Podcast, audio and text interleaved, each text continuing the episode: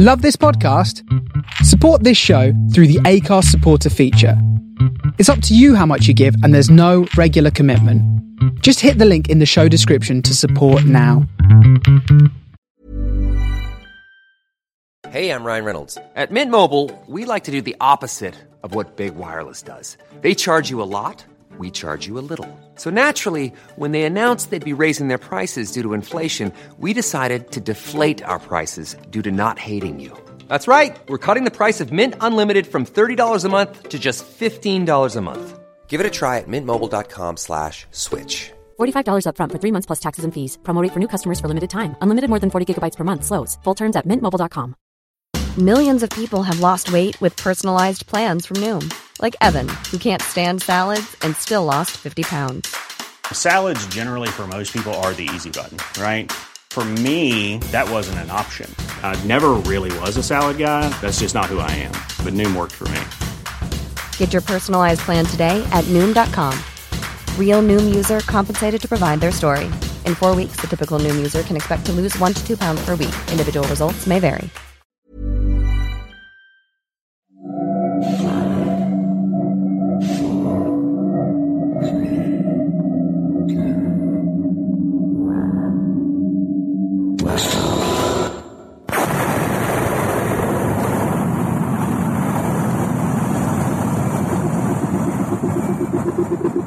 This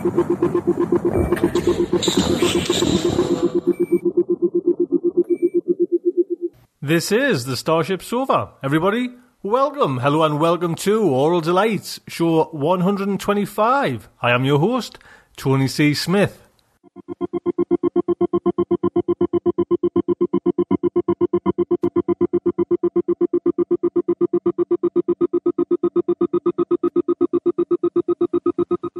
Hello, everyone. Hope everyone is fine and dandy. Well, that's it. We can do no more. the closing time now, the closing date has passed for the Hugo nominations, so we will just have to wait and see what what will happen. But that's what my editorial is all going to be about today. I'll give you a little heads up what else is coming in today's show. We have this month's science news with the amazing Mr. JJ Campanella.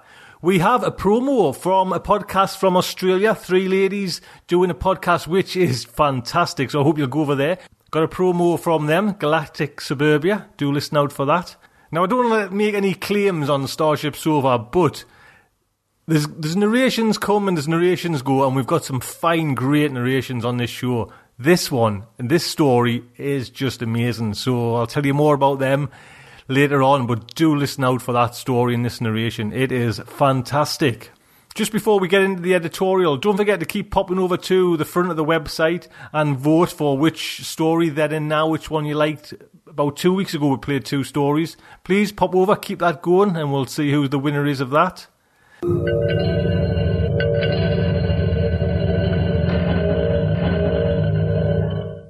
On to this week's editorial. And really, it's just a big thank you to everybody. Do you know what I mean? Everybody. Now the kind of the date is closed. That 13th of March was the final day for putting a vote in for the Starship Sofa and her, you know, her bid to kind of aim for a Hugo Award to be the first podcast ever to be nominated for a Hugo Award that date's gone. And I just honestly, I want to say a massive thank you to everybody. You know, first off, Amy brought it to my attention and has been a trooper. You know what I mean? Like just amazing, just promoting Starship Sofa. And everyone else that did a guest editorial as well, you know, amazing. Larry Santoro, Matt Sanborn Smith, Jason Sanford, and Mur Lafferty.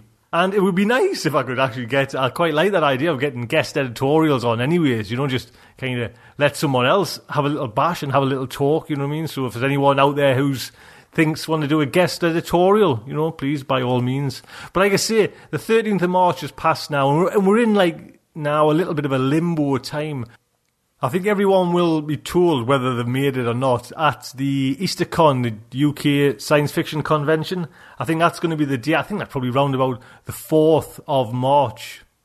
I think that's round about the 4th of April, somewhere around there. That's when we, we get to know and we get to find out. Hopefully, I can bring you some reports from there as well just to you know find out if we did make it. But like again, I just want to say a big thank you to everyone that's been involved in you know putting Starship Sofa, you know, at least getting a name about. It. And if that if that's it, you know, if that's all we've done, that is in itself an amazing feat. You know I mean? I'm sure everyone is now probably sick to death. Like there's a Starship Sofa again. But it's just like getting that name out. Do you know what I mean? It's it's opened eyeballs to the you know Starship Sofa. It's put it in the front of many people, and that is a great thing in itself. So yes, thank you so much for that. So again, please thank you so much for helping everyone. You know that's helped out. There's been so many blog posts wrote and so many people defending. Do you know what I mean? Because the sharp comes times when like people just are negative, you know, out there that oh they're nasty out there, and yet you know what I mean. Anything that happens like that, it just woof, you know, it's like vultures and you straight in there, and it's fantastic. Yeah, don't mess with Starship Sofa. So that's what I just want to say. A big thank you. We're in limbo now. If we've made it, that would be fantastic. First podcast in history to be nominated for a Hugo Awards, and if we didn't. Well, you know what I mean? There's always next year. wow, wow, wow. Right, first off then, it is Mr. I am so busy. And he, bless him, he is as well. He gives us a list of what he's got to do. Ho ho. Mr. JJ Campanella with his science news for the month. Greetings and salutations, ladies and gentlemen. Welcome to this March 2010 installment of Science News Update. I'm your host for this evening, Jim Campanella. It's good to be speaking to you all again. Sometimes I wish I had the time and the financial capital to do this episode on a weekly basis. Until I retire in about 40 years or win the lottery, that is probably not going to be an option. Anyway, besides throwing you a couple of small stories, I'll be doing something a bit different with tonight's podcast. I'll be doing a book review of a popular hard science text that is just in the process of being published now. I was given a copy slightly in advance so I could decide whether I might want to employ it as a text in any of my classes. Since I know you're raring to hear my review, why don't I start out with that? Then I will talk about a couple of small regular stories. The name of the book is How to Build a Dinosaur. It has the subtitle of The New Science of Reverse Evolution by Jack Horner. I abhor that misleading subtitle, but more on that later. Jack Horner is an American paleontologist who discovered Maiasaurus, providing the first clear evidence that some dinosaurs cared for their young. He's one of the best known paleontologists in the U.S. In addition to his many paleontological discoveries, Horner served as the technical advisor for all of the Jurassic Park films and even served as inspiration for one of the lead characters, Dr. Alan Grant, although I've seen photos of him and he looks nothing like Sam Neill. Currently, He's the curator of paleontology at the Museum of the Rockies. He's a Regents Professor of Paleontology, an adjunct curator at the National Museum of Natural History, and teaches with the honors program at Montana State University in Bozeman, Montana. He's not a new commodity to publishing. Horner has published more than a hundred professional research papers and six popular books, including Dinosaurs Under the Big Sky and Dinosaur Lives. His new book is about a topic that I actually talked about quite a while back on one of my science podcasts. It's the idea of taking modern animals and genetically reprogramming them to activate hidden, inactive, atavistic genes and getting them to develop to look more like their ancestors. Horner knows and knew that Jurassic Park was pure tosh when it came to real science. There's no way that we could ever piece the genetics of a dinosaur back together using the tiny amounts of degraded DNA from ancient mosquitoes for a whole series of technical reasons. In fact, he talks about some of those in his book. But Horner has not given up hope on resurrecting ancient tetrapods. He still literally wants to bring them back. But he wants to do it using advanced molecular genetics techniques applied to developmental genetics of modern animals. You may think this is nuts, but the cover of his book has the skeleton of a Chickenosaurus on it, an imaginary, at present, beast that looks scarily like a velociraptor. Horner is almost fanatical about the topic. In his introduction, he says, quote, I have a chicken skeleton on my desk at the museum. I have kept the skeleton at hand wherever I have worked because it looks like a dinosaur, and I like being around dinosaur skeletons. Sometimes I look at it and turn it this way and that and think, if I could just grow these bones a little differently, tilt it this way, that another, I'd have a dinosaur skeleton. As I've looked at the bones, I have started thinking less the bones and more about the underlying molecular processes that cause the bones to grow. How much, I've wondered, would it take to redirect the chicken's growth so that it ended up looking like a dinosaur? Unquote. In short, Horner's fantastic goal is to create a dinosaur from a chicken by applying both the techniques of paleontology and molecular biology. Give it a tail, change its wings into forelimbs, get rid of the feathers in favor of a scaly body, and alter its beak into a snout with teeth. And do this all by activating long turned off ancestral traits that birds have carried in their DNA for millions of years. Well, how's the book? It is clear and well written. The layman will have absolutely no problems keeping up with Horner and his logic or his explanations about his paleontological background information, or his goals, or his desires. This book is directed at laymen. The first chapter gives a history of dinosaurs in Montana for the last several hundred million years, as well as some concise explanations of dinosaur mass extinctions. The second chapter has more of this introductory material, but it all leads up to Horner's major 2006 discovery that is, that it is possible to demineralize a fossil. That is, remove the actual stone parts from the fossil by an acid bath. By doing that, actual dinosaur cells were revealed under the microscope, as well as nuclei and blood vessels. This particular discovery is still controversial, and a lot of paleontologists don't believe that this is possible or don't believe that what Horner found are actual cells. Anyway, from that point in the book, Horner brings you on a journey of discovery. He talks about DNA and cloning and proteins and how all these things are views into ancient evolution and physiology as much as fossilized bones are a look into the past. He talks about birds and how they evolved from ancient reptiles. Finally, toward the end of the book, and it's not a huge book, it's only a couple hundred pages, he picks up on his obsession again and starts to go into more detail on how it is possible to alter a chicken into a dinosaur homologue. What is intriguing about what he proposes to do with chickens is not simply altering their DNA. He proposes changing the chickens into chickenosauruses by turning specific genes on and off during development by manipulating the growth signals that control avian development. That would result in an organism which is genetically still a chicken, but looks nothing like any chicken you've ever seen.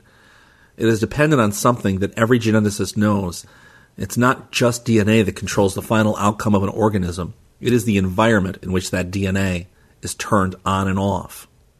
Now, from a hard science point of view, I do have a couple of major quibbles with the book. First, I really don't like the term reverse evolution. It implies a literal process of somehow reversing evolution, devolving an animal backwards. Um, by turning on atavistic genes, you are not devolving the creature, you are altering its developmental pathway, but you're not devolving it into an actual dinosaur. This brings me to my second problem. My other problem with Horner's entire thesis has nothing to do with whether it is possible to actually accomplish his goals. I have absolutely no doubt that given enough grant money and time, he and his collaborator, Dr. Hans Larsson of McGill University, will be able to do this. In fact, I heartily support him and will stand in line to see that first Chickenosaurus. So, what's my problem? Well, it's more of a philosophical problem than anything else. And here it is Will a Chickenosaurus, or for that matter, an Ostrichosaurus, if it comes to that, be a dinosaur? In my opinion, well, hell no. They will be nothing more than curiosities that will tell you a ton about developmental evolution and basic biology, but nothing about dinosaurs themselves. Why? Because they're not dinosaurs. Any data that Horner thinks he will be able to generate from his altered chicken about dinosaur physiology, mating habits, hunting habits, or behavior of any kind will always be suspect. And why? For the second time. Because it's not a dinosaur. If it quacks like a duck and looks like a duck, does that mean it's a duck? Well, maybe to a duck hunter, but not to a serious biologist. We need more evidence than that to conclude it actually is a duck. Horner is implying that his Chickenosaurus, like the just mentioned duck, is close enough to a dinosaur to be a dinosaur. That may be good enough for the zoo theme park that he may open in a few years to show off his masterpieces, a la Michael Crichton, but not good enough for hardcore, old school paleontologists.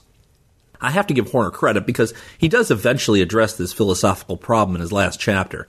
He brings up an example of bringing back the ivory billed woodpecker, which relatively recently went extinct. And he says no matter how much we tinker and change the genome of other woodpeckers so that they look and act exactly like the ivory billed woodpecker, they will always be ersatz woodpeckers. Well, ersatz ivory billed woodpeckers. Although this problem of artificial animals does not seem to bother him too much, he suggests other easy replacement experiments like using domestic dog genes to replace wolves if they went extinct, or chickens to replace extinct wild chickens. Gallus gallus. And he does admit that things like the accurate quality of Chickenosaurus behavior would be hard to determine, among other reasons because you would need herds of them to judge proper dinosaur behavior. But Horner does admit that it will be an educated guess that anything we end up seeing in the manipulated chicken will be accurate to what he calls organisms from the deep time. Horner concludes his book with analyses of whether it is morally right to perform the experiments he is proposing, and even whether it is dangerous to do these experiments. And I will leave it to him to defend his fantasies in the book. I will not go into that. For my own part, I recommend Horner's book. I think that most readers will find it fascinating, especially if they have not read widely in either molecular biology or paleontology. Horner makes the material accessible and entertaining, and it is mind blowing at times what modern paleontology has discovered. Okay, so let's get on with the small news stories of the night. First up, those of you who live in countries where marijuana is legal, um, or California, may have been giggling in delight last month as I was listing yet more health problems produced by tobacco smoking. However, you can stop your giggling now.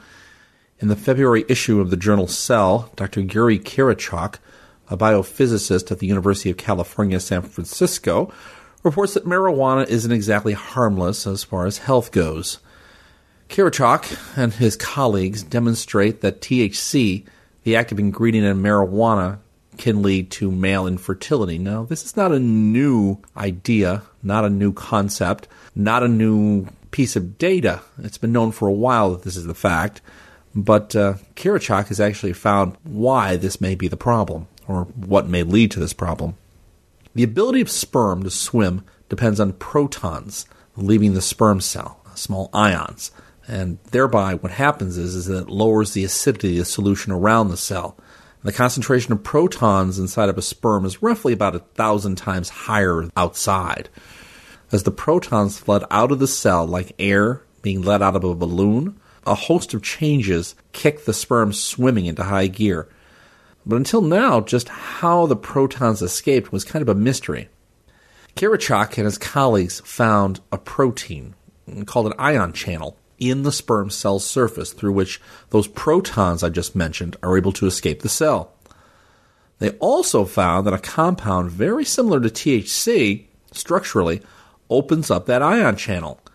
And it's been known for a long time, as I said, that fertility is affected by marijuana use, but no one has ever been able to figure out why. Well, using the evidence from this study, the authors speculate that habitual marijuana use may activate sperm cells via this newly discovered channel prematurely leaving them burned out and unable to swim when it counts. One may argue whether this is nature's little irony in preventing heavy drug users from reproducing. Oh, whoa, man. Well, our next quick story is a bit frightening and seems like something out of a movie like The Core.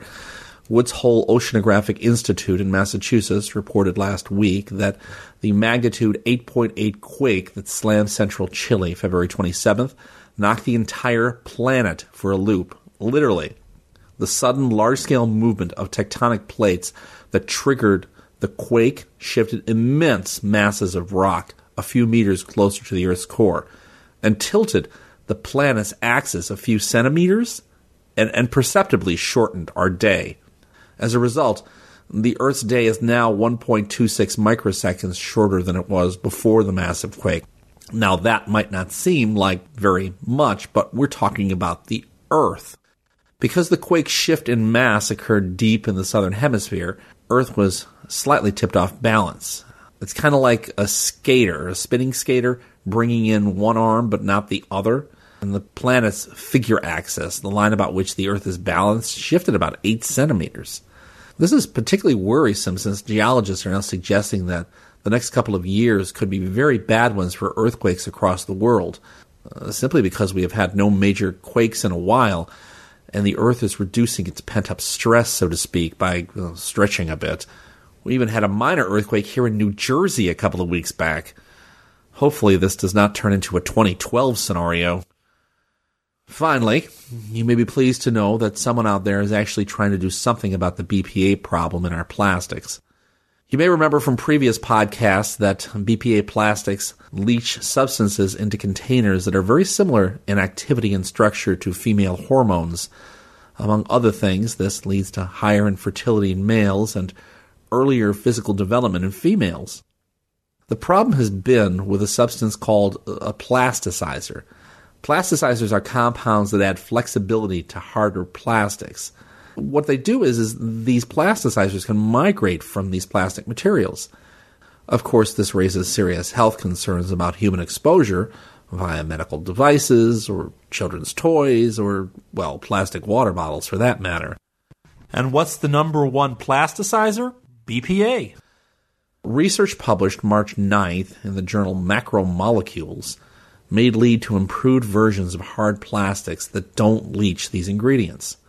The research was directed by Dr. Helmut Reinecke of the Institute of Polymer Science and Technology in Madrid, Spain. Reinecke worked with a plastic known as DEHP. His group first added a compound incorporating a sulfur group to DEHP and then mixed this sort of decorated plastic with another chemical called polyvinyl chloride, PVC. The sulfur bumped a chlorine atom aside, double bonding the plastic to the PVC backbone. The scientists then tested that new material by putting it in a solvent that typically prompts the BPA type molecules to come out of the plastic very quickly. Quote, in our case, it was impossible to get it out, unquote, says Reinecke.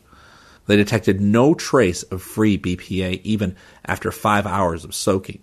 And usually after three, he says, three hours, all of the molecules could be released or would be released. Well, that's a pretty great and fantastic breakthrough. However, as I indicated a couple of months ago on this show, the prime sources of BPAs may not be in plastic at all, but in our printed store receipts. And while plastic bottles may account for microgram quantities of our BPA exposure, which is bad enough, it's likely that receipts account for a thousand times higher levels of exposure. Okay, chemists, new plastics and bottles are great, but it seems like it's time to make a new type of printed store receipt. That's all for me for now. As always, take care. Look out for that chickenosaurus crossing the road, and I hope I've inspired some of you. Until next time, this is Jim Campanella. Good night. Jim, thank you so much for that. You, you keep on doing them. You can't let everyone down now. Do you know what I mean? How dare you? Right, I want to play a little promo just before the kind of main fiction. This is from three ladies in Australia. Podcast is Galactic Suburbia.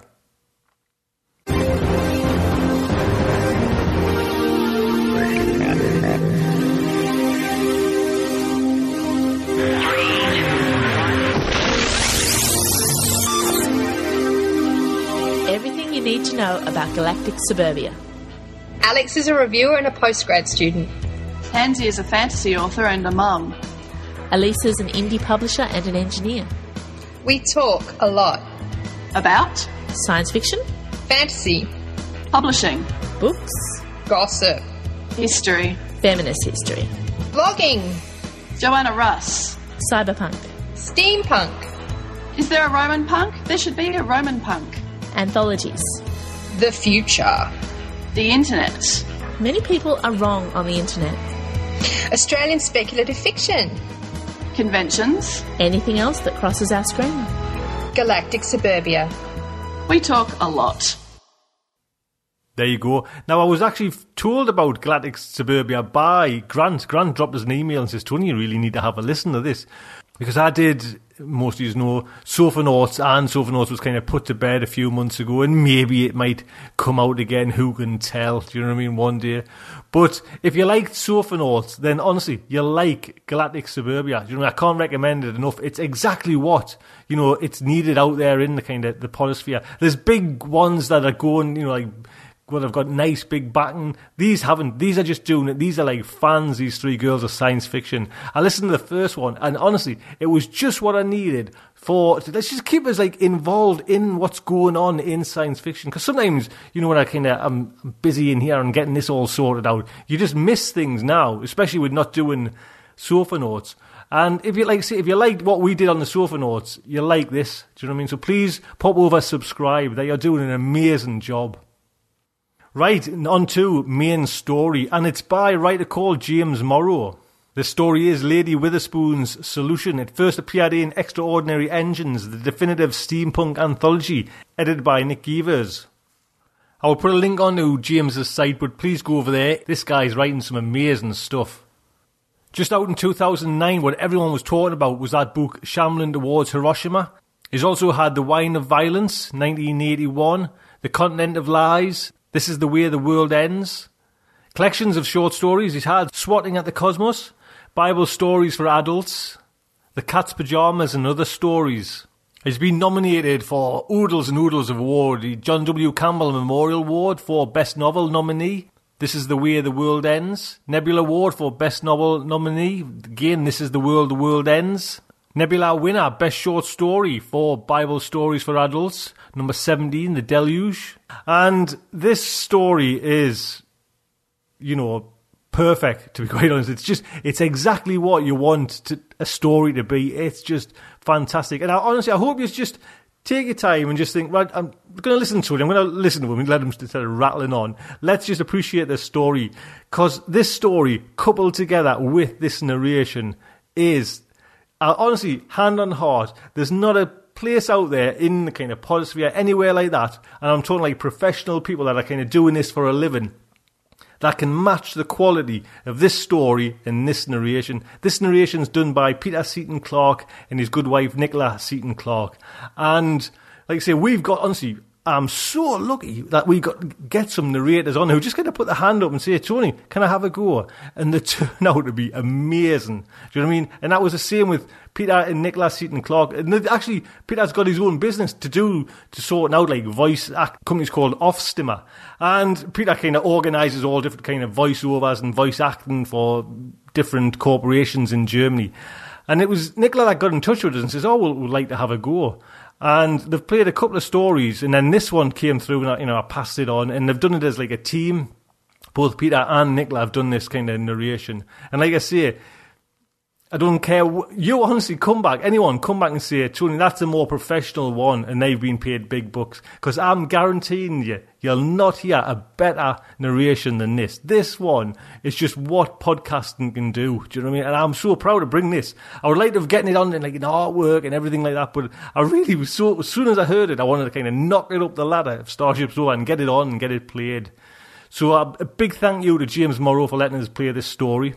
Hopefully, we'll get a few more off James. Like I say, this one is a cracking story. And a really big thank you to Peter and Nicola Seaton Clark. Like I say, you will not listen to a better audio narration. It doesn't get no better. And I've been in, I've, I've been in this game five years now. Do you know what I mean? I know what I'm kind of talking about now. Do you know what I mean? I've got some kind of history there myself, so I know it's it's amazing.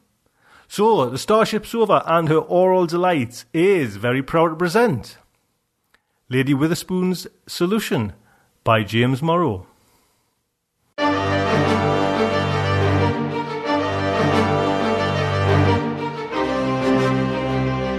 Personal Journal of Captain Archibald Carmody, R.N., written aboard HMS Aldebaran, whilst on a voyage of scientific discovery in the Indian Ocean. 13th of April 1899. Latitude 1 degree 10 minutes south, longitude 71 degrees 42 minutes east. Might there still be on this watery ball of ours a terra incognita, an uncharted even just over the horizon, home to noble aborigines or perhaps even a lost civilization? A dubious hypothesis, at least on the face of it. This is the age of the surveyor's sextant and the cartographer's calipers. Our planet has been girded east to west and gridded pole to pole, and yet what sea captain these days does not dream of happening upon some obscure but cornucopian island? Naturally, he will keep the coordinates to himself, so he can return in time accompanied by his faithful mate and favourite books, there to spend the rest of his life in blissful solitude. Today I may have found such a world. Our mission to Ceylon being complete with over a hundred specimens to show for our troubles, most notably a magnificent lavender butterfly with wings as large as a coquette's fan, and a green beetle of chitin so shiny that you can see your face in the carapace. We were steaming south by southwest for the Chagos archipelago when a monsoon gathered behind us, persuading me to change course fifteen degrees. Two hours later the tempest passed, having filled our hold with brackish puddles, though mercifully sparing our specimens. Whereupon we found ourselves in a view of a green ragged mass unknown to any map in Her Majesty's Navy, small enough to elude detection until this day, yet large enough for the watch to cry, Land ho! whilst the Aldebaran was yet two miles from the reef. We came to a quiet cove.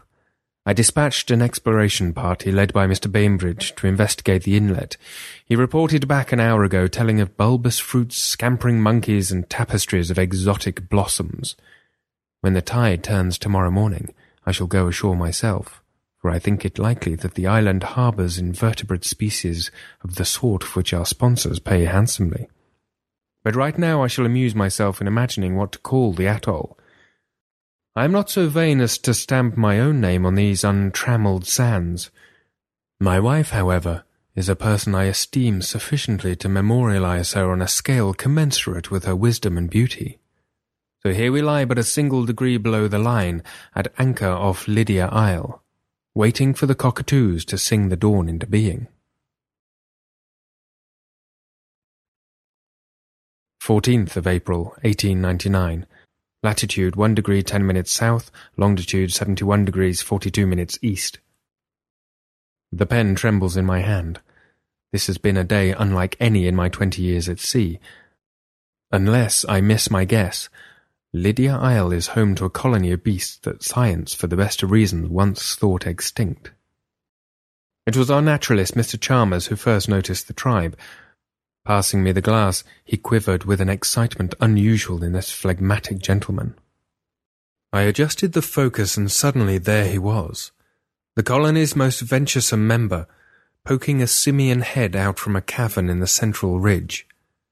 Soon more ape men appeared at the entrance to their rocky doss house. A dozen at least, poised on the knife edge of their curiosity, uncertain whether to flee into their grotto or further scrutinize us with their deep, watery eyes and wide, sniffing nostrils. We advanced, rifles at the ready. The ape men chattered, howled, and finally retreated, but not before I got a sufficiently clear view to make a positive identification. Beetle brows, monumental noses, tentative chins, barrel chests. I have seen these features before, in an alcove of the British Museum devoted to artists' impressions of a vanished creature that first came to light 43 years ago in Germany's Neander Valley. According to my Skeffington's Guide to Fossils of the Continent, the quarrymen who unearthed the skeleton believed they'd found the remains of a bear, until the local schoolmaster, Johann Karl Fuhlrott, and a trained anatomist, Hermann Schaffhausen, determined that the bones spoke of prehistoric Europeans. Fuhlrott and Schaffhausen had to amuse themselves with only a skullcap, femur, scapula, ilium, and some ribs. But we have found a living, breathing remnant of the race. I can scarcely write the word legibly, so great is my excitement. Neanderthals. 16th of April, 1899 latitude 1 degree 10 minutes south, longitude 71 degrees 42 minutes east. Unless there dwells in the hearts of our Neanderthals a quality of cunning that their outward aspect belies, we need no longer go armed amongst them. They are docile as a herd of Cotswold sheep. Whenever my officers and I explore the cavern that shelters their community, they lurch back in fear, and if I'm not mistaken, a kind of religious awe. It's a heady feeling to be an object of worship, even when one's idolaters are of a lower race. Such adoration, I'll warrant, could become as addictive as a Chinaman's pipe, and I hope to eschew its allure even as we continue to study these shaggy primitives. How has so meek a people managed to survive into the present day? I would ascribe their prosperity to the extreme conviviality of their world. For food, they need merely pluck bananas and mangoes from the trees. When the monsoon arrives, they need but retreat into their cavern. If man-eating predators inhabit Lydia Isle, I have yet to see any. Freed from the normal pressures that by the theories of Mr. Darwin tend to drive a race towards either oblivion or adaptive transmutation, our Neanderthals have cultivated habits that prefigure the accomplishments of civilized peoples. Their speech is crude and thus far incomprehensible to me, all grunts and snorts and wheezes, and yet they employ it not only for ordinary communication but to entertain themselves with songs and chants. For their dancing rituals they fashioned flutes from reeds, drums from logs, and even a kind of rudimentary oboe from bamboo making music under whose influence their swaying frames attain a certain elegance. Nor is the art of painting unknown on Lydia Isle. By torchlight we have beheld on the walls of their cavern adroit representations of the indigenous monkeys and birds. But the fullest expression of the Neanderthal's artistic sense is to be found in the cemetery that they maintain in an open field not far from their stone apartments. Whereas most of the graves are marked with simple cairns, a dozen mounds feature effigies wrought from wicker and daub, each doubtless representing the earthly form of the dear departed. The details of these funerary images are invariably male, a situation not remarkable in itself, as the tribe may regard the second sex as unworthy of commemoration. What perplexes Mr. Chalmers and myself is that we have yet to come upon a single female of the race, or for that matter, any infants. Might we find the Neanderthal wives and children cowering in the cave's deeper sanctum, or did some devastating tropical plague visit Lydia Isle, taking with it the entire female gender, plus every generation of males save one? 17th of April 1899 latitude 1 degree 10 minutes south, longitude 71 degrees 42 minutes east. This morning I made a friend. I named him Silver, after the lightning flash of fur that courses along his spine like an externalized backbone. It was Silver who made the initial gesture of amicability, presenting me with a gift of a flute. When I managed to pipe out a reasonable rendition of Beautiful Dreamer, he smiled broadly. Yes, the Aborigines can smile and wrapped his leathery hand around mine. I did not recoil from the gesture, but allowed Silver to lead me to a clearing in the jungle, where I beheld a solitary burial mound decorated with a funerary effigy. Whilst I would never presume to plunder the grave, I must note that the British Museum would pay handsomely for this sculpture. The workmanship is skilful, and, mirabile dictu, the form is female. She wears a crown of flowers, from beneath which stream glorious tresses of grass. Incised on a lump of soft wood, the facial features are, in their own naive way, lovely. Such are the observable facts. But Silver's solicitous attitude towards the effigy leads me to an additional conclusion. The woman interred in this hallowed ground, I do not doubt, was once my poor friend's mate. 19th of April, 1899 latitude 1 degree 10 minutes south, longitude 71 degrees 42 minutes east. An altogether extraordinary day, bringing an event no less astonishing than our discovery of the Aborigines. Once again Silver led me to his mate's graven image, whereupon he reached into his satchel, an intricate artifact woven of reeds, and drew forth a handwritten journal entitled Confidential Diary and Personal Observations of Catherine, Margaret Glover. Even if Silver spoke English, I would not have bothered to inquire as to Miss Glover's identity, for I knew instinctively that it was she who occupied the tomb beneath our feet. In presenting me with the little volume, my friend managed to communicate his expectation that I would peruse the contents, but then return it forthwith, so he might continue drawing sustenance from its numinous leaves. I spent the day collaborating with Mr. Chalmers in cataloguing the many Lepidoptera and Coleoptera we have collected thus far. Normally I take pleasure in taxonomic activity, but today I could think of only finishing the job. So beguiling was the siren call of the diary. At length the parrots performed their final recital, the tropical sun found the equatorial sea, and I returned to my cabin, where following a light supper I read the chronicle cover to cover. Considering its talismanic significance to silver, I would never dream of appropriating the volume.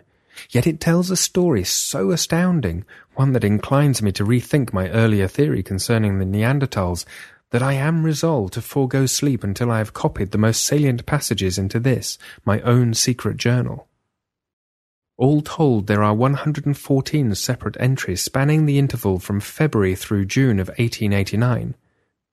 The vast majority have no bearing on the mystery of the Aborigines, being verbal sketches that Miss Glover hoped to incorporate into her ongoing literary endeavour, an epic poem about the first century AD warrior queen Boadicea. Given the limitations of my energy and my ink supply, I must reluctantly allow those jottings to pass into oblivion. Who was Kitty Glover? The precocious child of landed gentry, she evidently lost both her mother and father to consumption before her thirteenth year. In the interval immediately following her parents' death, Kitty's ne'er-do-well brother gambled away the family's fortune. She then spent four miserable years in Marylebone workhouse, picking oakum until her fingers bled, all the while trying in vain to get a letter to her late mother's acquaintance, Elizabeth Witherspoon of Briarwood House in Hampstead, a widowed baroness presiding over her dead husband's considerable fortune. Kitty had reason to believe that Lady Witherspoon would heed her plight, as the circumstances under which the Baroness came to know Kitty's mother were unforgettable, involving as they did the former's deliverance by the latter from almost certain death.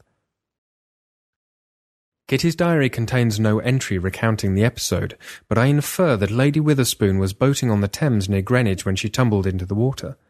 The cries of the Baroness who could not swim were heard by Maud Glover, who could. The author doesn't say how her mother came to be on the scene of Lady Witherspoon's misadventure, though Kitty occasionally mentions fishing in the Thames, so I would guess an identical diversion had years earlier brought Maud to that same river. Despite the machinations of her immediate supervisor, the loutish Ezekiel Snavely, Kitty's fifth letter found its way to Briarwood House. Lady Witherspoon forthwith delivered Kitty from Snavely's clutches and made the girl her ward. Not only was Kitty accorded her own cottage on the estate grounds, her benefactor provided a monthly allowance of ten pounds, a sum sufficient for the young woman to mingle with London society and adorn herself in the latest fashions. In the initial entries, Lady Witherspoon emerges as a muddle-minded person, obsessed with the welfare of an organisation that at first Kitty thought silly, the Hampstead Ladies Croquet Club and Benevolent Society but there was more on the minds of these six women than knocking balls through hoops. Confidential Diary and Personal Observations of Catherine Margaret Glover. The year of our Lord, 1889. Today, I am moved to comment on a dimension of life here at Briarwood that I have not addressed before. Whilst most of our servants, footmen, maids, and gardeners appear normal in aspect and comportment, two of the staff, Martin and Andrew, exhibit features so grotesque that my dreams are haunted by their lumbering presence. Their duties comprise nothing beyond maintaining the grounds, the croquet field in particular, and I suspect they are so mentally enfeebled that Lady Witherspoon hesitates to assign them more demanding tasks. Indeed, the one time I attempted to engage Martin and Andrew in conversation, they regarded me quizzically and responded only with soft, huffing grunts. I once saw in the zoological gardens an orangutan named Attila, and in my opinion, Martin and Andrew belong more to that variety of ape than to even the most bestial men of my acquaintance, including the execrable Ezekiel, the execrable Ezekiel Snavely. With their weak chins and flaring nostrils, sunken black eyes, proliferation of body hair, and decks of broken teeth the size of pebbles, our groundskeepers seem on probation from the jungle, still awaiting full admittance to the human race. It speaks well of the Baroness that she would hire such freaks as might normally find themselves in Spitalfields, swilling gin and begging for their supper. I cannot help but notice a bodily deformity in our groundskeepers, I told Lady Witherspoon. In employing them, you have shown yourself to be a true Christian.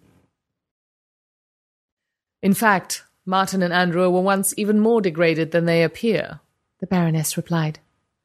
The day those unfortunates arrived, I instructed the servants to treat them with humanity. Kindness, it seems, will gentle the nature of even the most miserable outcast. Then I too shall treat them with humanity, I vowed. Wednesday, 10th of April. This morning I approached Lady Witherspoon with a scheme whose realization would, I believe, be a boon to English letters. I proposed that we establish here at Briarwood a school for the cultivation of the Empire's next generation of poets. Not unlike that artistically fecund society formed by Lord Byron, Percy Bysshe Shelley, and their acolytes in an earlier part of the century.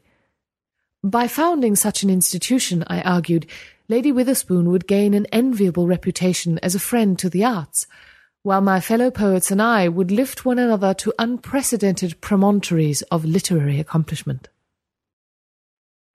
Instead of holding forth on either the virtues or the liabilities of turning Briarwood into a, a monastery for scribblers, Lady Witherspoon looked me in the eye and said, This strikes me as an opportune moment to address a somewhat different matter concerning your future, Kitty. It is my fond hope that you will one day take my place as head of the Hampstead Ladies Croquet Club and Benevolent Society. Much as I admire the women who constitute our present membership, None is your equal in mettle and brains. Your praise touches me deeply, madam, though I am at a loss to say why that particular office requires either metal or brains. I shall forgive your condescension, child, as you are unaware of the organization's true purpose. Which is? Which is something I shall disclose when you are ready to assume the mantle of leadership. From the appellation Benevolent Society, might I surmise that you do charitable works? We are generous towards our friends, rather less so toward our enemies, Lady Witherspoon replied with a quick smile that, unlike the Society's ostensible aim, was not entirely benevolent. Does this charity consist in saving misfits like Martin and Andrew from extinction? Instead of addressing my question, the Baroness clasped my hand and said, here is my counter-proposal. Allow me to groom you as my successor, and I shall happily subsidize your Commonwealth of Poets. An excellent arrangement.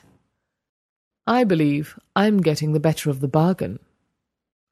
Uh, unless you object, I should like to call my nascent school the Elizabeth Witherspoon Academy of Arts and Letters. You have my permission, the Baroness said. Monday, the 15th of April. A day spent in Fleet Street, where I arranged for the Times to run an advertisement urging all interested poets, whether wholly Byronic or merely embryonic, to bundle up their best work and bring it to the Elizabeth Witherspoon Academy of Arts and Letters, scheduled to convene at Briarwood House a week from next Sunday. The mere knowledge that this community will soon come into being has proved for me a font of inspiration. Tonight, I kept pen pressed to paper for five successive hours, with the result that I now have in my drawer seven stanzas concerning the marriage of my flame-haired Boadicea to Prasutagus, king of the Iceni Britons. Strange fancies buzz through my brain like bees bereft of sense. My skull is a hive of conjecture. What is the true purpose, to use the Baroness's term, of the Benevolent Society? Do its members presume to practice the black arts? Does my patroness imagine that she is in turn patronized by Lucifer? Forgive me, Lady Witherspoon, for entertaining such ungracious speculations. You deserve better of your adoring ward. The society gathers on the first Saturday of next month, whereupon I shall play the prowler. Such is my resolve. Curiosity may have killed cat, but I trust it will serve to enlighten this kitty. Sunday, 28th of April. The inauguration of my poet's utopia proved more auspicious than I had dared hope. All told, three bards made their way to Hampstead. We enjoyed a splendid high tea, then shared our nascent works. The Reverend Tobias Crowther of Stoke Newington is a blousy man of cheerful temper. For the past year he has devoted his free hours to Deathless in Bethany, a long dramatic poem about Lazarus's adventures following his resuscitation by our Lord. He read the first scene aloud, and with every line his listeners grew more entranced. Our next performer was Ellen Ruggles, a pallid schoolmistress from Kensington, who favoured us with four odes. Evidently there is no subject so humble that Miss Ruggles will not celebrate it in verse, be it a flower pot, a tea kettle, a spider web, or an earthworm. The men squirmed during her recitation, but I was exhilarated to hear Miss Ruggles sing of the quotidian enchantments that lie everywhere to hand. With a quaver in my throat and a tremor in my knees, I enacted Boadicea's speech to Prasutagus as he lies on his deathbed, wherein she promises to continue his policy of appeasing the Romans. My discomfort was unjustified, however, for after my presentation, the other poets all made cooing noises and applauded. I was particularly pleased to garner the approval of Edward Pertius, a wealthy Bloomsbury bohemian and apostle of the mad philosopher Friedrich Nietzsche. Mr. Pertius is quite the most well favoured man I have ever surveyed at close quarters, and I sense that he possesses a splendour of spirit to match his face. The Abyssiad is a grand epic poem wrought of materials that Mr. Curtius cornered in the wildest reaches of his fancy, and subsequently brought under the civilizing influence of his pen. On the planet Vivoid, far beyond Uranus, the Übermensch prophesied by Herr Nietzsche Mom deserves the best, and there's no better place to shop for Mother's Day than Whole Foods Market. They're your destination for unbeatable savings, from premium gifts to show-stopping flowers and irresistible desserts. Start by saving 33% with Prime on all body care and candles. Then get a 15-stem bunch of tulips for just $9.99 each with Prime. Round out Mom's menu with festive rosé, irresistible berry chantilly cake, and more special treats. Come celebrate Mother's Day at Whole Foods Market. Millions of people have lost weight with personalized plans from Noom, like Evan, who can't stand salads and still lost 50 pounds. Salads, generally, for most people, are the easy button, right? For me, that wasn't an option. I never really was a salad guy. That's just not who I am. But Noom worked for me. Get your personalized plan today at Noom.com. Real Noom user compensated to provide their story. In four weeks, the typical Noom user can expect to lose one to two pounds per week. Individual results may vary. Planning for your next trip? Elevate your travel style with Quince. Quince has all the jet setting essentials you'll want for your next getaway, like European linen, premium luggage options, buttery soft Italian leather bags, and so much more. And is all priced at 50 to 80% less than similar brands. Plus, Quince only works with factories that use safe and ethical manufacturing practices. Pack your bags with high-quality essentials you'll be wearing for vacations to come with Quince. Go to quince.com slash pack for free shipping and 365-day returns. Come into existence. An exemplar of this superior race travels to Earth with the aim of teaching human beings how they might live their lives to the full. Mr. Curtius is not only a superb writer, but also a fine actor and his opening cantos held our fellowship spellbound. He has even undertaken to illustrate his manuscript, decorating the bottom margin with crayon drawings of the Übermensch, who wears a dashing scarlet cape and looks rather like his creator, Mr. Curtius, I mean, not Herr Nietzsche. I can barely wait until our group reconvenes four weeks hence. I'm deliriously anxious to learn what happens when the visitor from Vivoid attempts to corrupt the human race. I long to clap my eyes on Mr. Curtius again. Saturday, 4th of May. An astonishing day that began in utter mundanity, with the titled ladies of the Benevolent Society arriving in their cabriolets and coaches. Five aristocrats plus the Baroness made six. one for each croquet mallet in the spectrum red, orange, yellow, green, blue, and violet. After taking tea in the garden, everyone proceeded to the south lawn, newly scythed by Martin and Andrew. Six hoops and two pegs stood ready for the game. The women played three matches, with Lady Stirlingford winning the first, Lady Unsworth the second, and Lady Witherspoon the last.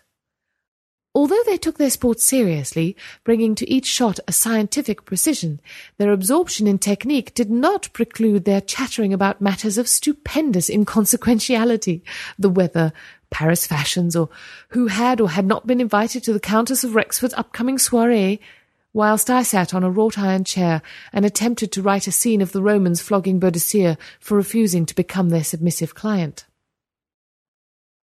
At dusk, the croquet players repaired to the banquet hall, there to dine on pheasant and grouse, while I lurked outside the open window, observing their vapid smiles and overhearing their evanescent conversation, as devoid of substance as their prattle on the playing field.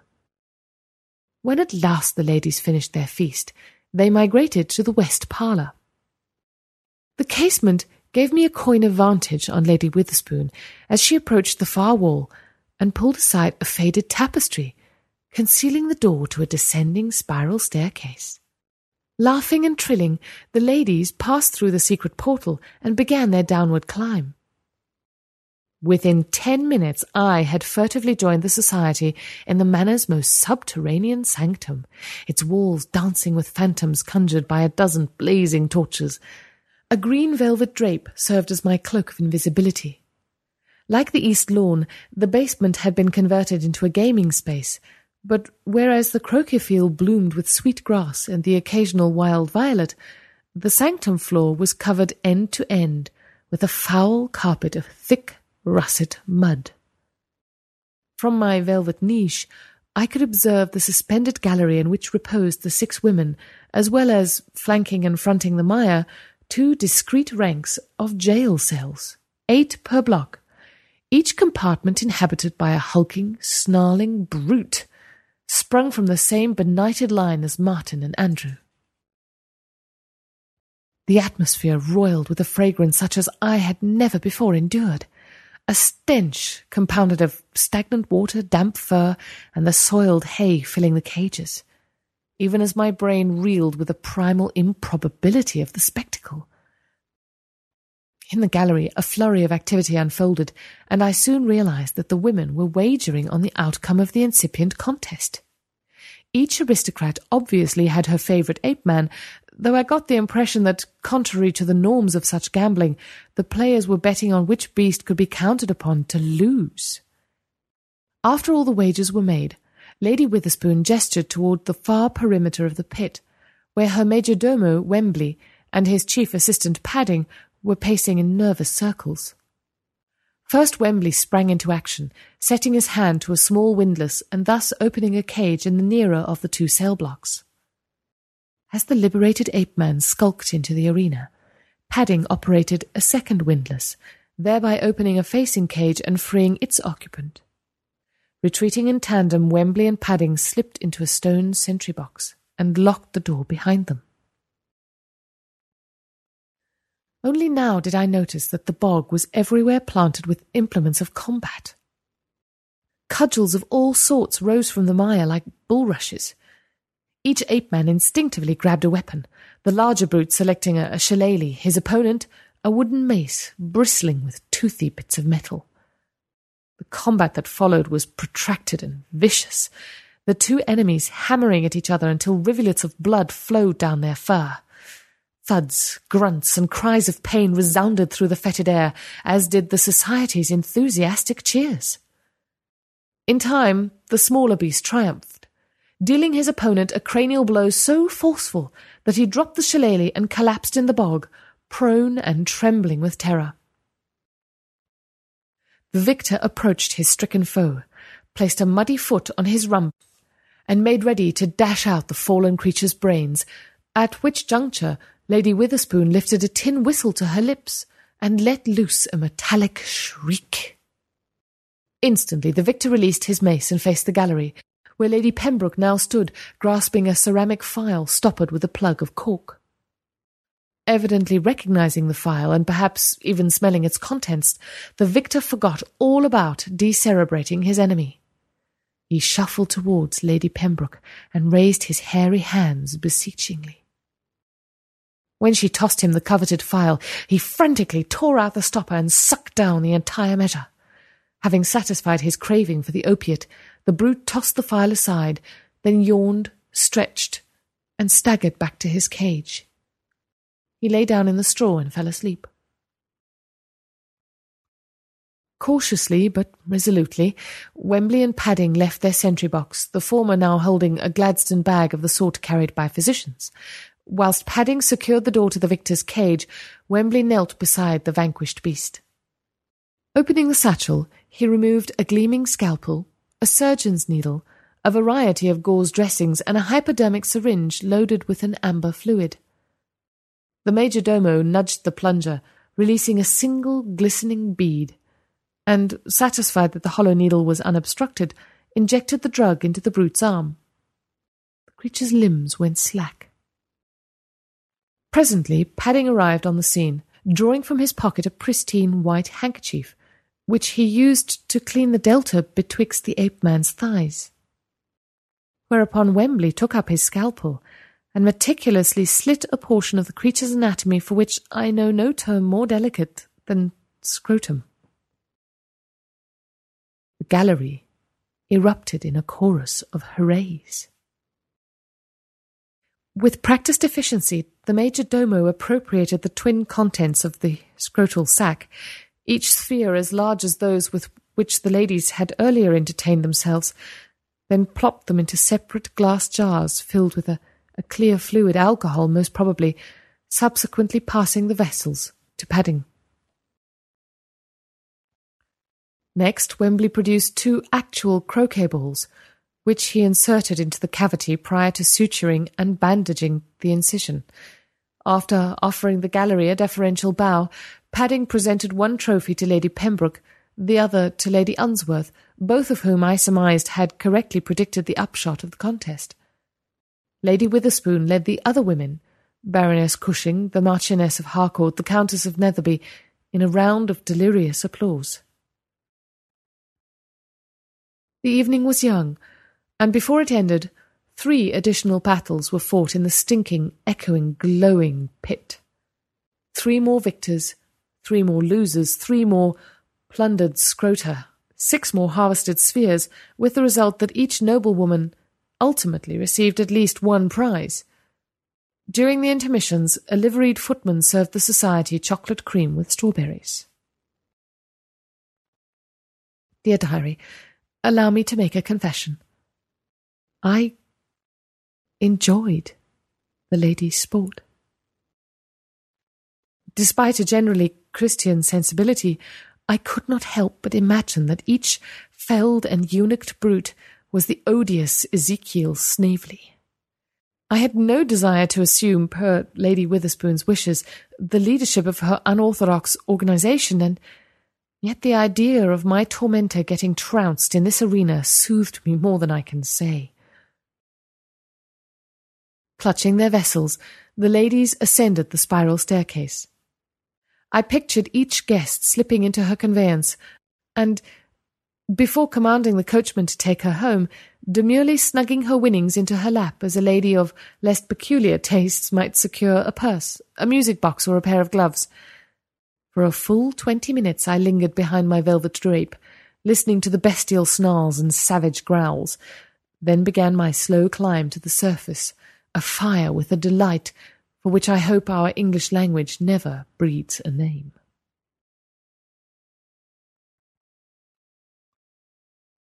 Monday, 6th of May.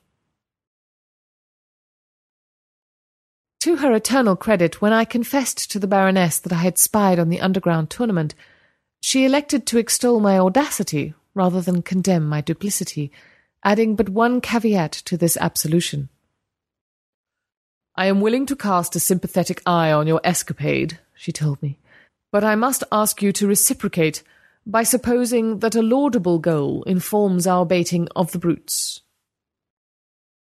I don't doubt that your sport serves a greater good, But who are those wretched creatures? They seem more ape than human.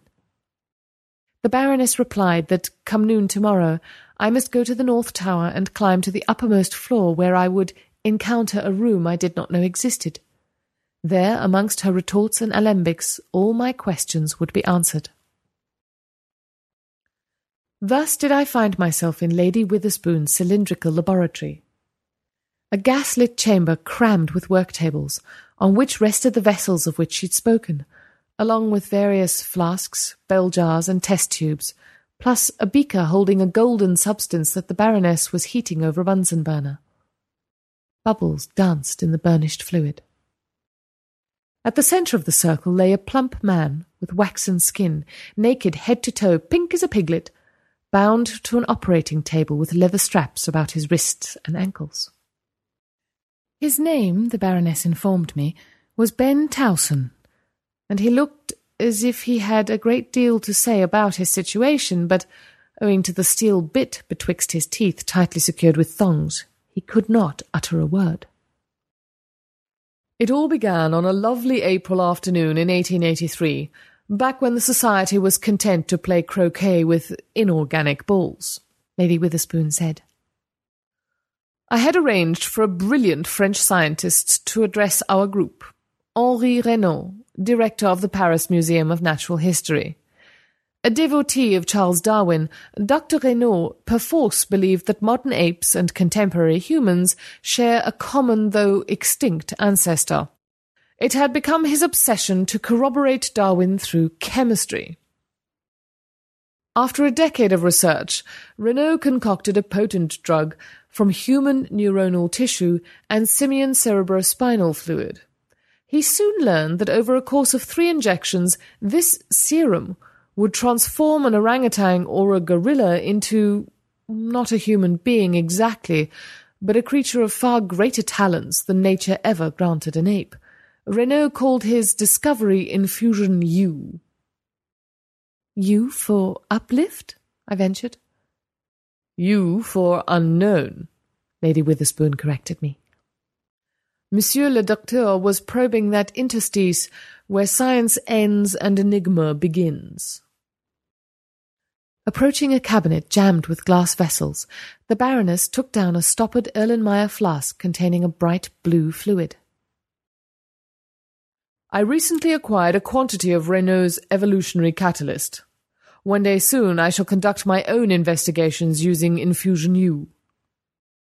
One day soon? From what I saw in the gaming pit, I would say you've already performed numerous such experiments. Our tournaments have nothing to do with the Infusion U. Briefly, Lady Witherspoon contemplated the flask, its contents coruscating in the sallow light. Gingerly, she reshelved the arcane chemical. A few years after creating serum number one, Reynaud perfected its precise inverse, infusion D. Devolution? For demi-monde, the Baroness replied, pointing to the burbling beaker. Such unorthodox research belongs to the shadows. With the aid of an insulated clamp, she removed the hot beaker from the flame's influence and, availing herself of a funnel, decanted the contents into a rack of test tubes. She returned infusion D to the burner. After the batch had cooled sufficiently, the Baroness took up a hypodermic syringe and filled the barrel. It was this second formula that Reynaud demonstrated to the Society, the Baroness said.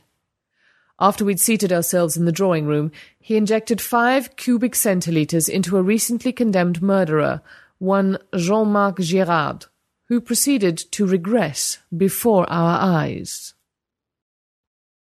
Lady Witherspoon now performed the identical experiment on Ben Towson, locating a large vein in his forearm, inserting needle and pushing the plunger. I knew precisely what was going to happen, and yet I could not bring myself entirely to believe it. Whilst infusion D seethed in its beaker and the gas hissed through the laboratory lamps, Towson began to change. Even as he fought against his straps, his jaw diminished. His brow expanded and his eyes receded like successfully pocketed billiard balls. Each nostril grew to a diameter that would admit a chestnut. Great hauling tufts of fur appeared on his skin like weeds emerging from fecund soil. He whimpered like a whipped dog. Good God, I said. A striking metamorphosis, yes, but inchoate, for he will become his full simian self only after two more injections, Lady Witherspoon said. Though to my naive eye, Towson already appeared identical to the brutes I'd observed in the arena. What we have here is the very sort of being Reynaud fashioned for our edification that memorable spring afternoon. He assured us that before delivering Girard to the executioner, he would employ infusion U in restoring the miscreant, lest the hangman imagine he was killing an innocent ape. The Towson beast bucked and lurched, thus prompting the Baroness to tighten the straps on his wrists. It was obvious from his presentation that Reynaud saw no practical use for his discovery beyond validating the theory of evolution. But we of the Hampstead Ladies Croquet Club immediately envisioned a benevolent application. Benevolent by certain lights, I noted, scanning the patient. His procreative paraphernalia had become grotesquely enlarged, though evidently it would not achieve croquet caliber until injection number three. By other lights, controversial. By still others, criminal. Lady Witherspoon did not address my argument directly, but instead contrived the slyest of smiles, took my hand, and said, Tell me, dear Kitty, how do you view the human male? I am fond of certain men, I replied. Such as Mr. Purtius, I almost added. Others annoy me, and some I fear. Would you not agree that, whilst isolated specimens of the male can be amusing and occasionally even valuable, there is something profoundly unwell about the gender as a whole? a demon impulse that inclines men to treat their fellow beings, women particularly, with cruelty? I have suffered the slings of male entitlement, I said in a voice of assent. The director of Marylebone Workhouse took liberties with my person that I would prefer not to discuss. Before releasing my hand, the Baroness accorded it a sympathetic squeeze. Our idea was a paragon of simplicity. Turn the male demon against itself. Teach it to fear and loathe its own gender rather than the female. Debase it with bludgeons, humble it with mud. For the final fillip, deprive it of the ability to sire additional fiends. Your society thinks as boldly as the Vivoidians, who populate Mr. Purtius's saga of the Übermenschen. I have not read your fellow poet's epic, but I shall take your remark as a compliment. Thanks to Monsieur le Docteur, we have in our possession an antidote for masculinity. A remedy that falls so far short of homicide that even a woman of the most refined temperament may apply it without qualm. To be sure, there are more conventional ways of dealing with the demon, but what sane woman informed of infusion D would prefer to rely instead on the normal institutions of justice, whose barristers and judges are invariably of the uh, scrotal persuasion. Not only do I follow your logic, I said, cinching the strap on the ape man's left ankle, I confess to sharing your enthusiasm. Dear Kitty, your intelligence never ceases to amaze me. Even Reynaud, when I told him that the society had set out to cure men of themselves, assumed I was joking. Bending over her rack of infusion D, Lady Witherspoon ran her palms along the test tubes as if playing a glass harmonica. Have you perchance heard of Jack the Ripper? she asked abruptly. The Whitechapel maniac? I cinched the right ankle strap. For six weeks running, London's journalists wrote of little else. The butcher slit the throats of at least five West End trollops, mutilating their bodies in ways that beggar the imagination. Last night, Lady Pembroke went home carrying half the Ripper's manhood in her handbag, whilst Lady Unsworth made off with the other half. You were likewise witness to the rehabilitation of Milton Starling, a legislator who, before running afoul of our agents, alternately raped his niece in his barn and denounced the cause of women's suffrage on the floor of Parliament. You also beheld the gelding of Josiah Lippert, who, until recently, earned a handsome income delivering orphan girls from the slums of London to the brothels of Constantinople. No doubt the past lives of Martin and Andrew are similarly checkered? Prior to their encounter with the Society, they brokered the sale of nearly 300 young women into white slavery throughout the empire. What ultimately happens to your eunuchs? I asked. Are they all granted situations at Briarwood in the estates of your other ladies? Martin and Andrew are merely making themselves useful whilst awaiting deportation, the Baroness replied. Once every six months, we transfer a boatload of castrati to an uncharted island in the Indian Ocean. Atonement Atoll, we call it. That they may live out their seedless lives in harmony with nature. The patient, I noticed, had fallen asleep. Is he still a carnivore, I wonder? I gestured toward the slumbering beast. Or does he now dream of bananas? A pertinent question, Kitty.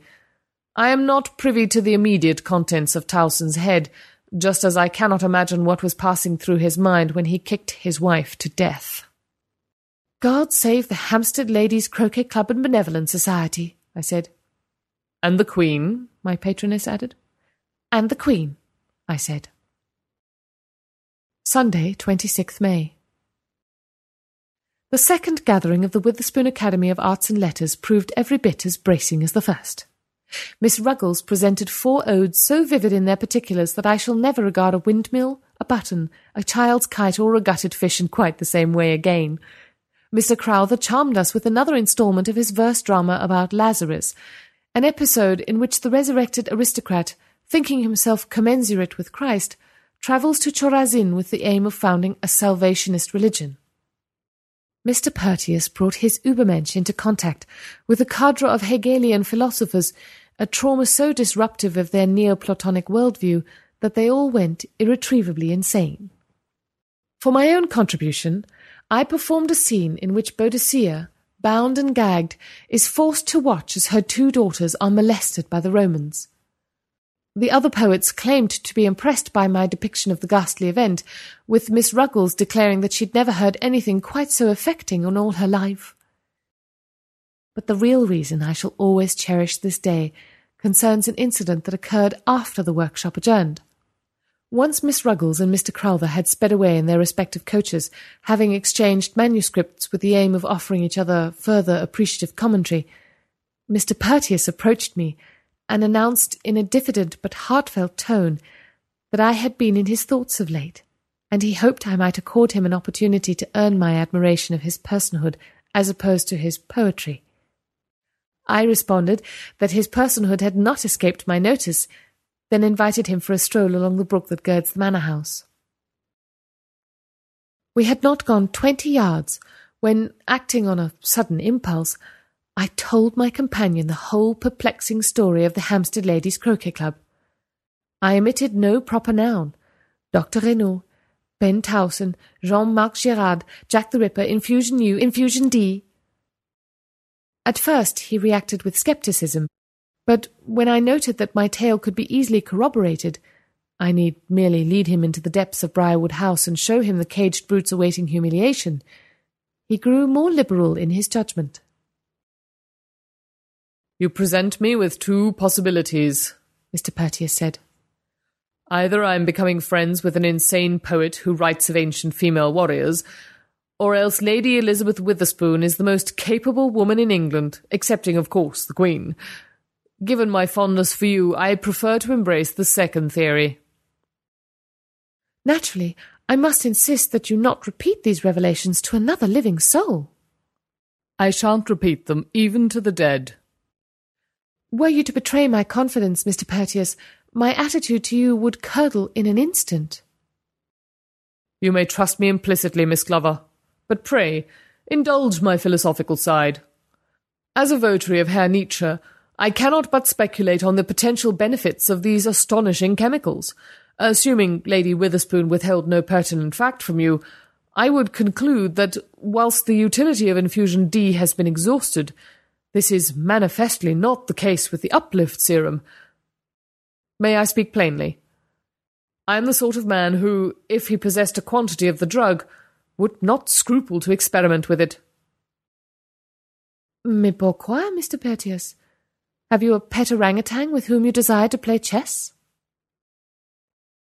I do not see why the uplift serum should be employed solely for the betterment of apes. I do not see why. Why should not be introduced into a human subject? I said, at once aghast and fascinated. A blasphemous idea, I quite agree, and yet, were you to put such forbidden fruit on my plate, I would be tempted to take a bite. Infusion U, U say, you for unknown? No, Miss Glover for Übermensch. Saturday, 1st of June. When I awoke, I had no inkling that this would be the most memorable day of my life. If anything, it promised to be only the most philosophical, for I spent the morning conjecturing about what Friedrich Nietzsche himself might have made of Infusion U. Being by all reports insane, the man is unlikely ever to form an opinion of Dr. Reynaud's research, much less share that judgment with the world. Here is my supposition. Based upon my untutored and doubtless superficial reading of the Joyful Wisdom, I imagine Herr Nietzsche would be unimpressed by the uplift serum. I believe he would dismiss it as mere liquid decadence, yet another quack cure that, like all quack cures, most notoriously Christianity, the ultimate paternostrum, prevents us from looking brute reality in the eye and admitting there are no happy endings, only eternal returns, even as we resolve to redress our tragic circumstances with a heroic and defiant yes. By contrast, I am confident that presented with a potion that promised to fortify her spirit, my cruel and beautiful Boadicea would have swallowed it on the spot. After all, here was a woman who took on the world's mightiest empire, leading a revolt that obliged her to sack the cities that today we call St. Albans, Colchester, and London, leaving 70,000 Roman corpses behind. For a warrior queen, whatever works is good, be it razor sharp knives on the wheels of your chariot or a rare Gallic elixir in your goblet. This afternoon, Mr. Purtius and I travelled in his coach to the Spaniard's Inn, where we dined with Dionysian abandon on grilled turbot, stewed beef à la jardinière, and lamb cutlets with asparagus. Landing next in Regent's Park, we rented a rowboat and went down the lake. My swain stroked us to the far shore, shipped the oars, and, clasping my hand, averred that he wished to discuss a matter of passing urgency. Two matters, really, he elaborated. The first pertains to my intellect, the second to my affections. Both organs are of considerable interest to me, I said. To be blunt, I have resolved to augment my brain's potential through the uplift serum, but only if I have your blessing. I am similarly determined to enhance my heart's capacity by taking wife, but only if my bride is your incomparable self. My own heart immediately assented to his second scheme, fluttering against my ribs like a caged bird. On first principles, I endorse both your ambitions, I replied, blushing so deeply that I imagined the surrounding water reddened with my reflection.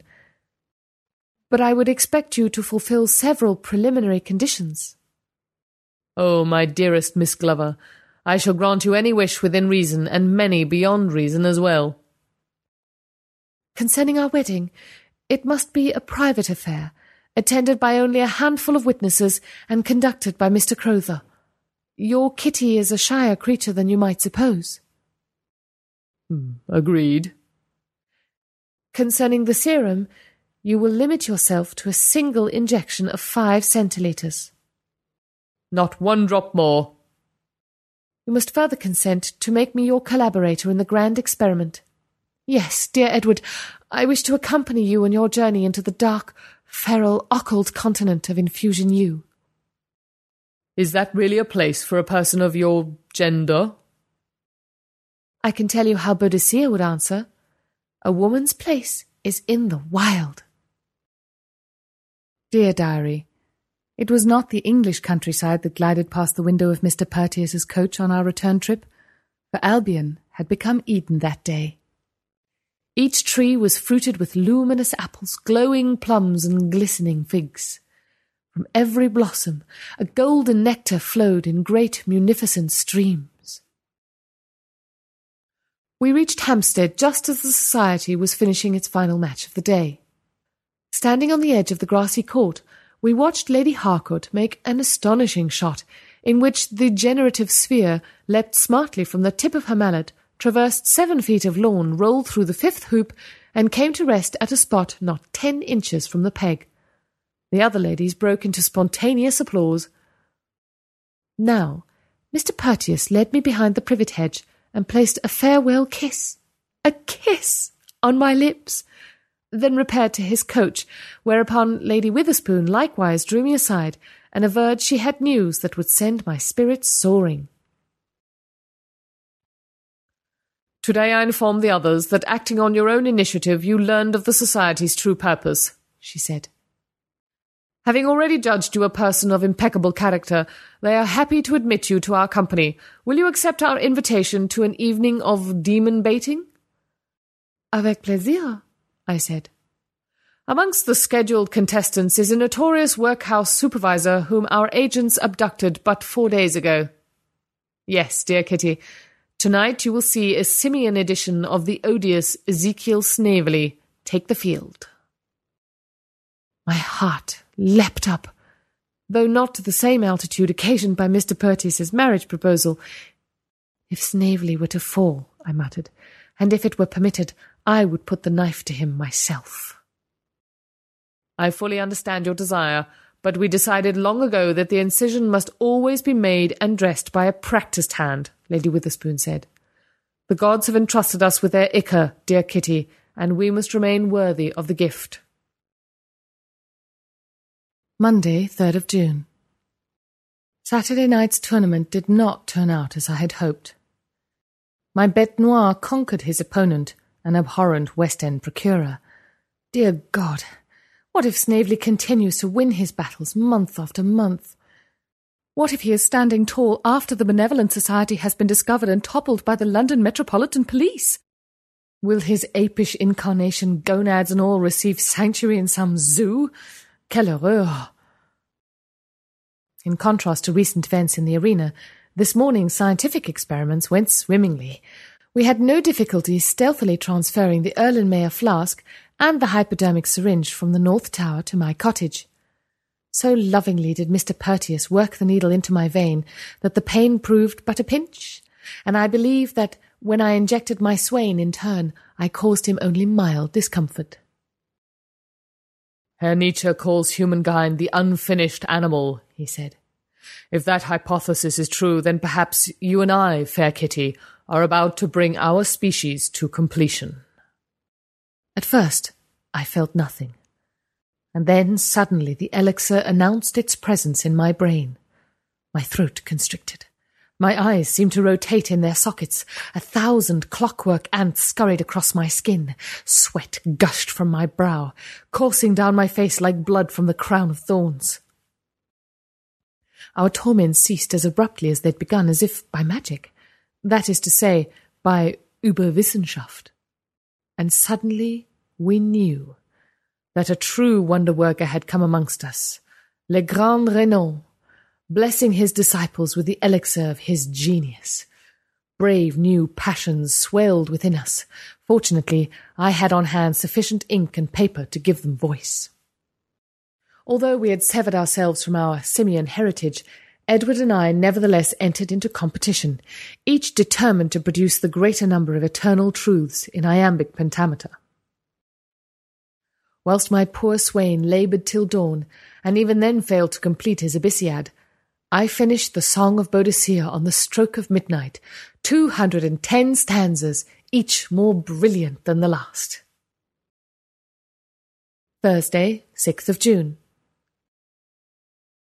And so, dear diary, it has begun.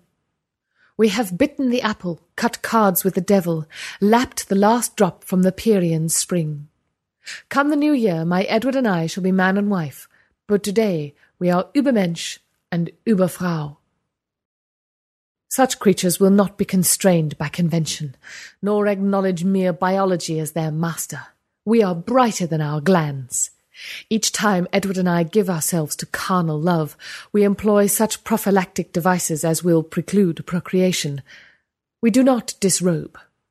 Rather, we tear the clothes from one another's bodies like starving castaways shucking oysters in a tidal inlet. How marvellous that, throughout the long, arduous process of concocting his formula, Monsieur le Docteur remained a connoisseur of sin. How exhilarating that a post evolutionary race can know so much of post lapsarian lust. To apprehend the true and absolute nature of things, that is the fruit of Nietzschean clarity. Energies and entities are one and the same. Did you know that, dear diary? Wonders are many, but the greatest of these is being. Hell does not exist. Heaven is the fantasy of clerics. There is no God, and I am his prophet. Fokken. That is the crisp, candid Middle Dutch word for it. We fuck, and fuck, and fuck, and fuck. Wednesday, 12th of June. An Uberfrau does not hide her blazing intellect beneath a bushel. She trumpets her transfiguration from every rooftop, every watchtower, the summit of the highest mountain, when I told Lady Witherspoon what Edward and I had done with the elixir, I assumed she might turn livid, and perhaps even banish me from her estate. I did not anticipate that she would acquire a countenance of supreme alarm, call me the world's biggest fool, and spew out a narrative so hideous that only an Uberfrau would dare, as I did, to greet it with a contemptuous laugh. If I am to believe the Baroness, Dr. Reynaud also wondered whether infusion U might be capable of causing the consummation of our race. His experiments were so costly as to nearly deplete his personal fortune, entailing as they did lawsuits brought against him by the relations of the serum's twenty recipients. For it happens that the beneficence of infusion U rarely persists for more than six weeks, after which the Ubermensch endures a rapid and irremediable slide towards the primal. No known drug can arrest this degeneration, and the process is merely accelerated by additional injections. The subjects of Reynaud's investigations may have lost their Nietzschean nerve, but Edward and I shall remain true to our joy. We exist beyond the tawdry grasp of the actual and the trivial reach of reason.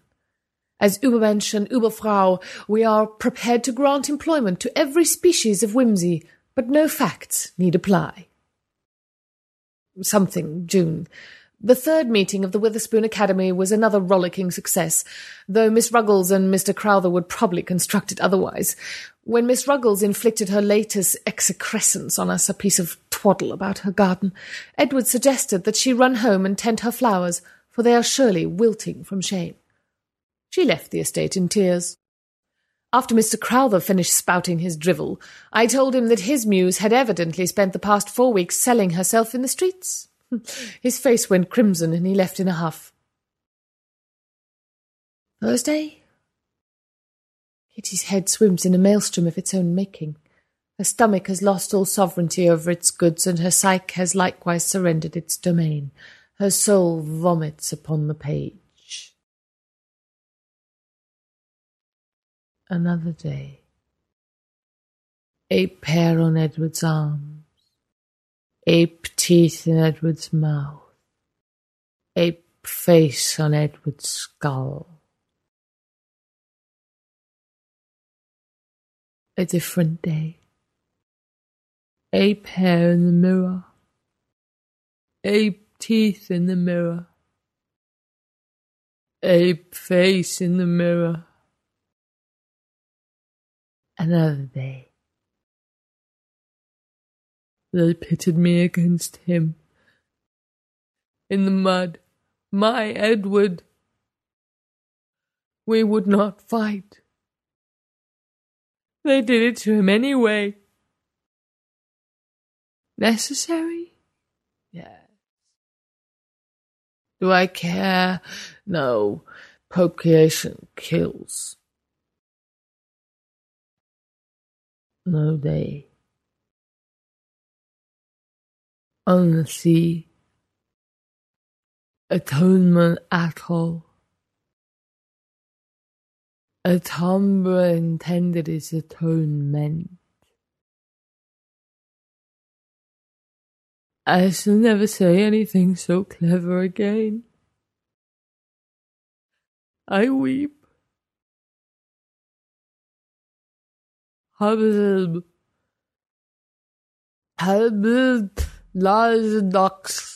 Ler Adner Lux Kwan Misrel Bilk Tilt op Iller op Zak op op op op op op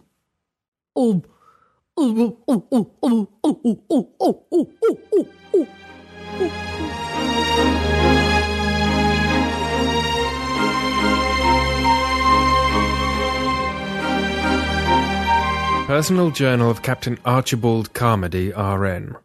Written aboard HMS Aldebaran, whilst on a voyage of scientific discovery in the Indian Ocean.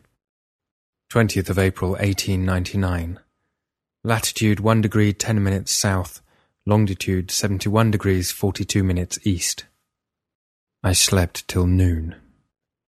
After securing Miss Glover's diary in my rucksack, I bid the watch row me ashore, then entered the Aborigines' cavern in search of silver. Despite Kitty's fantastic chronicle, I still think of them as Neanderthals, and perhaps I always shall. My friend was nowhere to be found. I proceeded to his mate's grave. Silver, nay Edward Purtius, sat atop the mound contemplating Kitty's graven image. I surrendered the diary to the gelded ape man, who forthwith secured it in his satchel. The instant I drew the Bible from my rucksack, Silver understood my intention.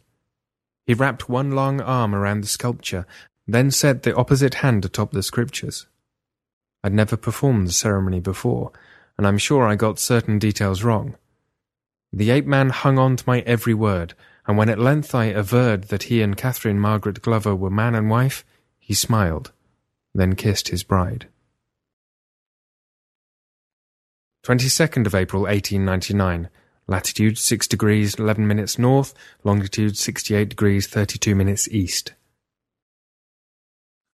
Two days after steaming away from Lydia Isle, I find myself wondering if it was all a dream. The lost race, the strange music, the bereaved beast grieving over his mate's effigy. Did I imagine the whole thing? Naturally, Mr. Chalmers and Mr. Bainbridge will happily corroborate my stay in Eden. As for the strange diary, I am at the moment prepared to give it credence, and not just because I spent so many hours in monkish replication of its pages. I believe Kitty Glover. The subterranean tournaments, the Demimonde drug, the uplift serum, these are factual as rain. I am convinced that Kitty and Edward ventured recklessly into the terra incognita of their primate past, losing themselves forever in apish antiquity. My wife is an avid consumer of the London papers. If, prior to my departure, Briarwood House had been found to conceal a cabal of sorceresses bent on reforming miscreant males through French chemistry and Roman combat, Lydia would surely have read about it and told me. Until I hear otherwise, I shall assume that the Hampstead Ladies Croquet Club is still a going concern, making apes, curing demons, knocking balls through hoops. And so I face a dilemma. Upon my return to England, do I inform the authorities of debatable recreations at Briarwood House, or do I allow the uncanny status quo to persist? But that is another day's conversation with myself. 23rd of April 1899. Latitude 15 degrees 6 minutes north, longitude 55 degrees 32 minutes east. Last night I once again read all the diary transcriptions. My dilemma has dissolved. With Übermensch clarity I see what I must do, and not do. In some nebulous future, when England's men have transmuted into angels perhaps, or England's women have gotten the vote, or Satan has become an epicure of snowflakes, On that date, I may suggest to a Hampstead constable that he investigate rumours of witchery at Lady Witherspoon's estate. But for now, the secret of the Benevolent Society is safe with me. Landing again on Albion's shore, I shall arrange for this journal to become my family's most private heirloom. And I shall undertake a second mission as well, approaching the Baroness, assuring her of my good intentions and inquiring as to whether Ezekiel Snavely finally went down in the mud. For our next voyage, my sponsors intend that I should sail to Gavdos, southwest of Crete, rumoured to harbour a remarkable variety of firefly, the only such species to have evolved in the Greek Isles. Naturalists call it the changeling bug, as it exhibits the same proclivities as a chameleon. These beetles mimic the stars. Stare into the singing woods of Gavdos on a still summer night, and you will witness a colony of changeling bugs blinking on and off in configurations that precisely copy horned Aries, clawed Cancer, poisonous Scorpio, mighty Taurus, sleek Pisces, and the rest. The greatest of these tableaux is Sagittarius. Once the fireflies have formed their centaur, the missile reportedly shoots away, rising into the sky until the darkness claims it. Some say the components of this insectile arrow continue beating their wings until, disorientated and bereft of energy, they fall into the Aegean Sea and drown. I do not believe it. Nature has better uses for her lights. Rather, I am confident that owing to some Darwinian adaptation or other, the beetles cease their theatrics and pause in mid flight, thence reversing course and returning to the island, weary and hungry, but glad to be amongst familiar trees again, called home by the keeper of their kind.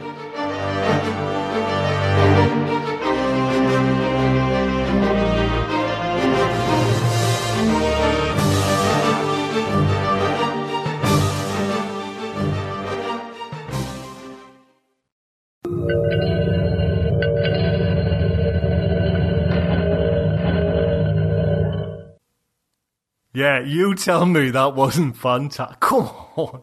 That was, honestly, I listened to that and I stopped halfway through. There's a certain point where things, I don't know if you haven't heard it yet and you listen to the kind of ending. There's a certain point in it where female character slowly changes. I stopped walking the dogs and I just stood there because I was kind of just so wrapped up in that story. And like I said, wrapped up in the production and narration. First class if you can tell me, honestly, out there, anywhere professional that's doing a better job than what that is there on Starship Sofa, I'll eat my bloody heart. there you go. That is Starship Sofa's Aural Delight, number 125. Hope you enjoyed it. Like I say, we're in limbo now. Big thank you. We're just going to wait and see. Hopefully, we'll bring some little reports through the through the, the week when Eastercon's on. You know, everything hopefully will, fingers crossed, you never know. But what I want to do, if, it, if, I, if it's possible, is to catch my reaction and other people's reactions, you know, like live about Starship, if it made it, if it didn't. Do you know what I mean? And like I say, it's still good entertainment if we don't make it and we crash and burn. You know what I mean? First hurdle, the first fence on the Grand National. You know, already? that could be Starship Sofa. Anyway, listen out, and I will see you next week. Until then, I would just like to say good night from me.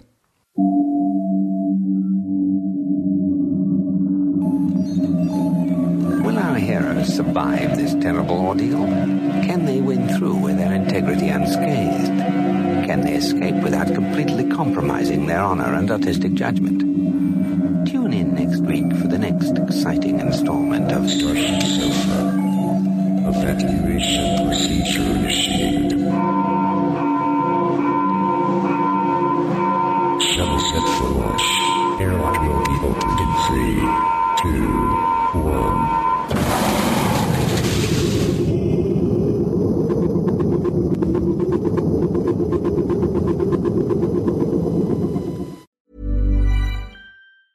Even when we're on a budget, we still deserve nice things. Quince is a place to scoop up stunning high-end goods for 50 to 80% less than similar brands. They have buttery soft cashmere sweaters starting at $50, luxurious Italian leather bags, and so much more. Plus, Quince only works with factories that use safe, ethical, and responsible manufacturing. Get the high-end goods you'll love without the high price tag with Quince. Go to quince.com/style for free shipping and 365-day returns. When you make decisions for your company, you look for the no-brainers. If you have a lot of mailing to do, stamps.com is the ultimate no-brainer. Use the stamps.com mobile app to mail everything you need to keep your business running with up to 89% off USPS and UPS. Make the same no-brainer decision as over 1 million other businesses with stamps.com. Use code program for a special offer. That's stamps.com, code program.